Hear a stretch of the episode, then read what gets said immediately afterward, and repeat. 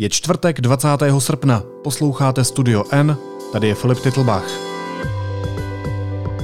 Dnes o tom, že lékaři bojují o život Alexeje Navalného. Podle jeho spolupracovníků byl otráven.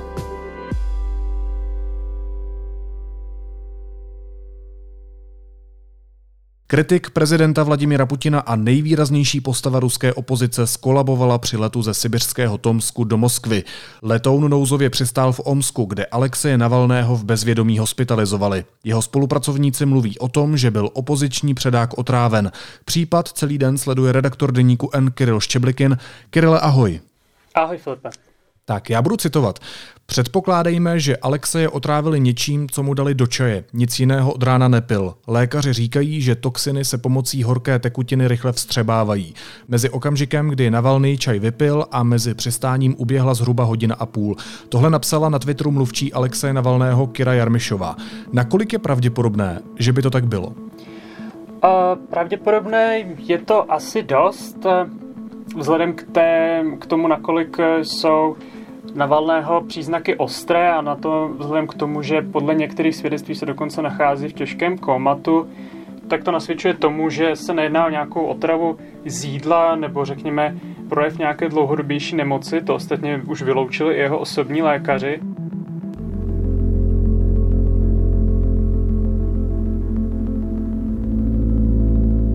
Vládní média už řekněme poukazovala na možnosti, že by se mohlo jít nějakou otravu alkoholem nebo něco podobného, to se ale zdá jako nepravděpodobné.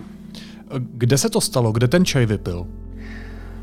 Alexej Navalný ten čaj podle svědectví, existuje vlastně i svědectví jednoho z uživatelů internetu a také podle tvrzení svojí mluvčí vypil na letišti v Tomsku, což je město na Sibiři, které má několik set tisíc obyvatel a Alexej Navalný se přes toto město vracel z Novosibirsku, kde měl pracovat, což je také město na Sibiři, kde měl pracovat na jednom ze svých odhaleních. On tedy potom nastoupil do letadla. Co přesně se stalo v tom letadle? V letadle se mu postupně udělalo zle a existuje i videozáznam toho, jak Navalný sténá. On potom odešel na toaletu, kde následně skolaboval. Načež to letadlo nouzově přistálo v Omsku a tam byl odvezen Navalný do nemocnice. To znamená, že on je teď tedy v nemocnici v Omsku. Je to pro něj bezpečné prostředí? Těžko říct, co myslíme tím bezpečném. Navalného tým, nebo přesně řečeno jeho lékaři a jeho právníci spolu s jeho ženou už pracují na tom, aby byl převezen. To má několik důvodů, jeden z nich je ta kvalita péče, která ať už v Moskvě, anebo v ideálním případě v Evropě, bude vyšší než v Omsku. To za prvé a za druhé z hlediska vyšetřování toho, co se přesně Navalnému stalo, by to bylo také lepší. Je třeba říci, že do Omsku už přiletěla Navalného žena spolu s jeho osobní lékařkou a z těch tweetů, které zatím píše Kira Jarmyšová, to znamená mluvčí Alexeje Navalného, tak vyplývá, že nepouštějí k Alexejovi a bráním v tom, aby Alexeje převezli, to znamená, tam je třeba vydat nějakou dokumentaci a tak dál. Podle tvrzení vlastně tiskové mluvčí Alexeje ten důvod je, aby nemohlo být vyšetřeno přesně, co se mu stalo. O tom už psal vlastně na Twitteru i bývalý partner Naděždy Tolokoníkové z Pussy Riot, který byl otrávený někdy před 2 lety nebo před rokem, který mluví o tom, že právě se snaží vlastně počkat, až to tělo se vyčistí od těch toxinů, aby se už přesně nedalo zjistit, co se Alexejovi stalo. Máme i přesto teď nějaké zprávy o tom, v jakém je teď Alexej Navalný aktuálním zdravotním stavu? A na internetu kolují různé zvěsti, někdo mluví o komatu. Co se týče samotných lékařů v Omsku, tak ty se odvolávali na ruský zákon, který jim nedovoluje přesně říci, co mu je. У нас есть 323 федеральный закон, который запрещает разглашать любую информацию о диагнозе, лечении и так далее без согласия этого пациента. Nicméně mluvili o tom, že jeho stav je těžký, ale stabilizovaný a že byl připojen na ventilátor, na umělé dýchání. Dobře, a potvrdili alespoň nějakou diagnózu? Potvrdili, že je pan Navalný otrávený? Co se týče diagnózy, tak z informací, které poskytovala právě tisková mluvčí na sociálních sítích, tak vyplynulo, že by mohla být někdy v podvečer. Z takových jako aktuálních věcí jsem zaznamenal, že prý už byla připuštěna manželka Navalného k primářovi nebo k nějakému řídícímu lékaři a nějakým způsobem s ním vyjednává. Ale, takže možná oni už za chvilku dostanou nějaké informace, my ale zatím nevíme. Vyšetřují to jako otravu policisté, kriminalisté, vyšetřovatelé? Co se týče těch verzí, tak to ještě nevíme. Tam oni jsou samozřejmě přítomní v té nemocnici a to je jedna věc. A za druhé samotní lékaři vlastně řekli, že oni pracují i s tím, že nešlo přímo o otravu nějakým toxinem. Navalný v posledních letech zveřejnil řadu investigativních zjištění o špičkách současného režimu, poukazoval například na majetkové poměry současného premiéra Michaila Mišustina i jeho předchůdce Dmitrije Medvěděva. Na Sibiř podle serveru taiga.info cestoval mimo jiné kvůli svojí další investigaci, která se měla týkat poslanců vládní strany Jednotné Rusko.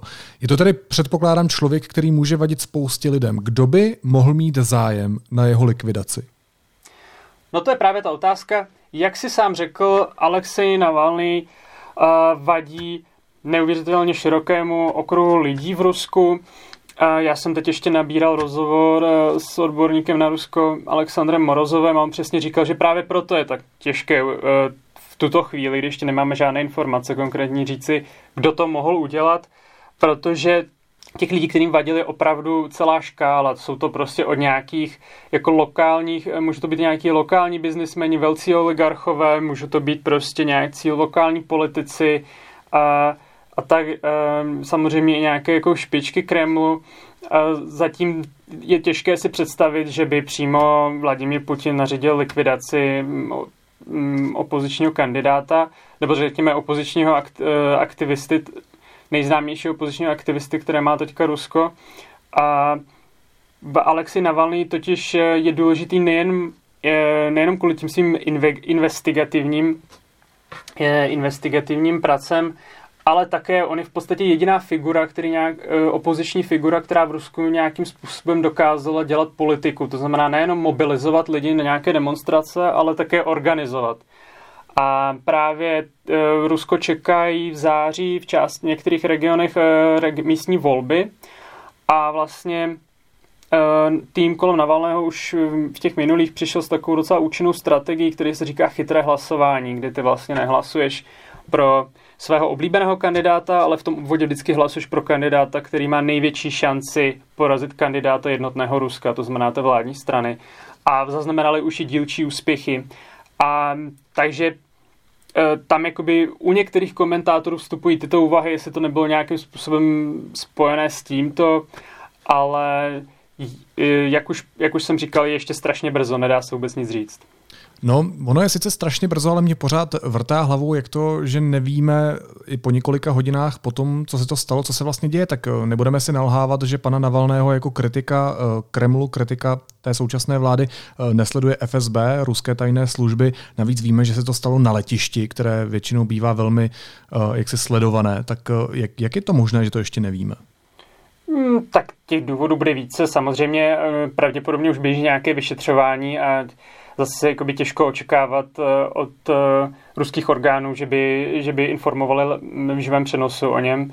A zároveň, a o tom právě mluvil i Morozov, odborník Morozov, se kterým jsem před chvilkou nabíral rozhovor, tak on říkal, že pokud se jednalo o nějakou iniciativu jakoby lokálního, ať už nějaký lokálního politika, nebo lokálního biznismana, nebo nějakého jiného amatéra, který se chtěl zalíbit v Kremlu, tak vyšetřovací komise spolu s FSB velmi rychle najdou toho pachatele, protože právě, jak říkáš, Navalný je neustále sledován tajnými službami, poslouchají mu telefon a tak dále. To znamená, to už nám napojí více. To, jestli bude nalezen nějak rychle, nějaký pachatel. Je otázka, pokud bude nalezen, zda se půjde dál, že ano, protože pachatele nalezli například i v případě vraždy Borise Němcova, ale na toho zadavatele už nikdo prstem neukázal.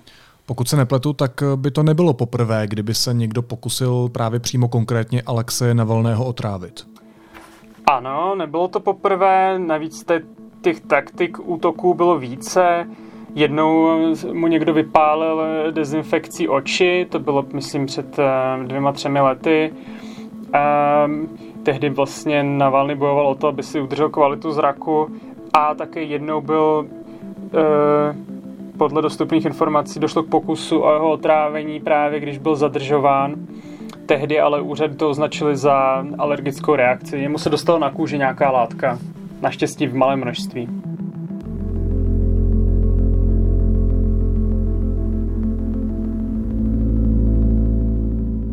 Už se objevily nějaké reakce na tenhle případ, dejme tomu od světových státníků, od jiných opozičních špiček v Rusku a tak dál? No, v Rusku jsou samozřejmě všichni zděšeni a solidarizují s rodinou Alexeje Navalného, už protože ta rodina se také spoustu vytrpěla. Například v takovém zvláštním procesu byl odsouzen jeho mladší bratr Oleg, také seděl ve vězení. Zároveň to není první útok na Alexeje Navalného, takže v Rusku jsou samozřejmě lidé zhrozeni a je otázka, jaká bude ta reakce společnosti. No. Pojďme ještě na závěr přidat kontext, Kirille. Kdo je vlastně Alexej Navalný? Jaké má v Rusku v současné době společenské postavení? Jak už jsem říkal, Alexej Navalný je v podstatě nyní jediný takový, jediná opravdová taková jako opoziční figura. On má velmi zajímavé postavení, nebo velmi zajímavý, řekněme, vztah s těmi kremlovskými špičkami,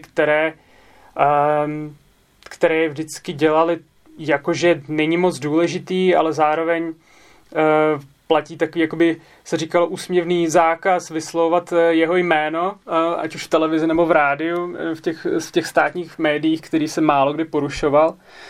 Alexej Navalný je vystudovaný právník, je mu 44 let a on vlastně začínal tu svoji dráhu, řekněme, aktivistickou, politickou, někdy po roce 2007, kdy skupoval v různých společnostech velkých, které často patřily státu, skupoval nějaké malé balíčky akcí, díky nimž si pak vymáhal informace o obchodech, které tyto společnosti dělaly, a potom vlastně to pak využíval k těm svým odhalením. No a postupně se to tak jakoby nabalovaly ty jeho aktivity, ať už investigativní nebo i politické. Tam se mu, řekněme, úplně nedařilo, protože ten ruský stát mu nedával možnost se registrovat nebo účastnit politické soutěže s výjimkou toho, kdy kandidoval na primátora Moskvy. Neúspěšně, ale přece s nečekaně dobrým výsledkem. No a v posledních letech se spíš zaměřuje právě na takovou organizaci v regionech a mobilizaci, ať už to byly protesty po jeho odhaleních majetkových poměrů bývalého prezidenta a premiéra Medvěděva, anebo právě teď ta iniciativa s tím chytrým hlasováním. Ale jak jsem říkal, on je opravdu jediný, kdo dokáže dělat nyní nějakou efektivní politiku, když to tak řeknu, v Rusku opoziční. Říká reportér Deníku N ze zahraniční redakce Kirill Ščeblykin. Kirille, díky moc za aktuální informace. Není zač. Ahoj. Teď jsou na řadě zprávy, které by vás dneska neměly minout. Evropská unie uvalí sankce na zástupce běloruského režimu, kteří jsou zodpovědní za násilí a falzifikace voleb. Poslanecká sněmovna odsuzuje násilné a zjevně nepřiměřené policejní zásahy vůči běloruským občanům, kteří protestovali proti nedemokratickému průběhu prezidentských voleb. Odhlasovala svým usnesením Česká dolní komora. A sněmovna také schválila speciální zákon, který umožní lidem v karanténě hlasovat v senátních a krajských volbách. Vládní předlohu podpořila i opozice. Polský ministr zahraničí dnes podal demisi do rukou premiéra. Cituji, po prezidentských volbách nastal vhodný okamžik ke změně v čele polské diplomacie, uvedl Čaputovič, který řídil rezort od ledna 2018. Bývalého šéfa útvaru pro odhalování organizovaného zločinu a náměstka celní správy Roberta Šlachtu prověřuje policie. Důvodem jsou možné úniky informací v jeho knize 30 let pod přísahou. Uvedl to ministr vnitra Jan Hamáček. Cituje Roberta Šlachtu pro Deník N. Nikdo mě nekontaktoval a napište doslovně, že je mi to jedno. A soud zprostil obžaloby expremiéra Petra Nečase, jeho manželku Janu dříve Naďovou a někdejšího náměstka ministra zemědělství Romana Bočka v kauze tzv. Trafik pro exposlance. Verdikt není pravomocný.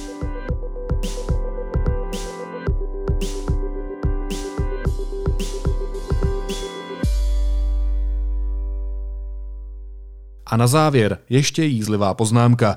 Bývalá pražská primátorka Adriana Krnáčová přišla na rozhovor do DVTV a učinila přiznání. Jde vám líp psaní nebo politika? Určitě psaní. Takže jste byla horší politička než spisovatelka? To byla hrozná politička. Pojďme si v téhle souvislosti připomenout ještě jeden starší rozhovor. Kandidovala byste na prezidentku naší republiky? Jo. Máte vystudovanou medicínu? Ne, já nedal ani přijímačky, jsem strašnej. A zvládl byste transplantaci srdce u tohoto pacienta? Jo. Naslyšenou zítra.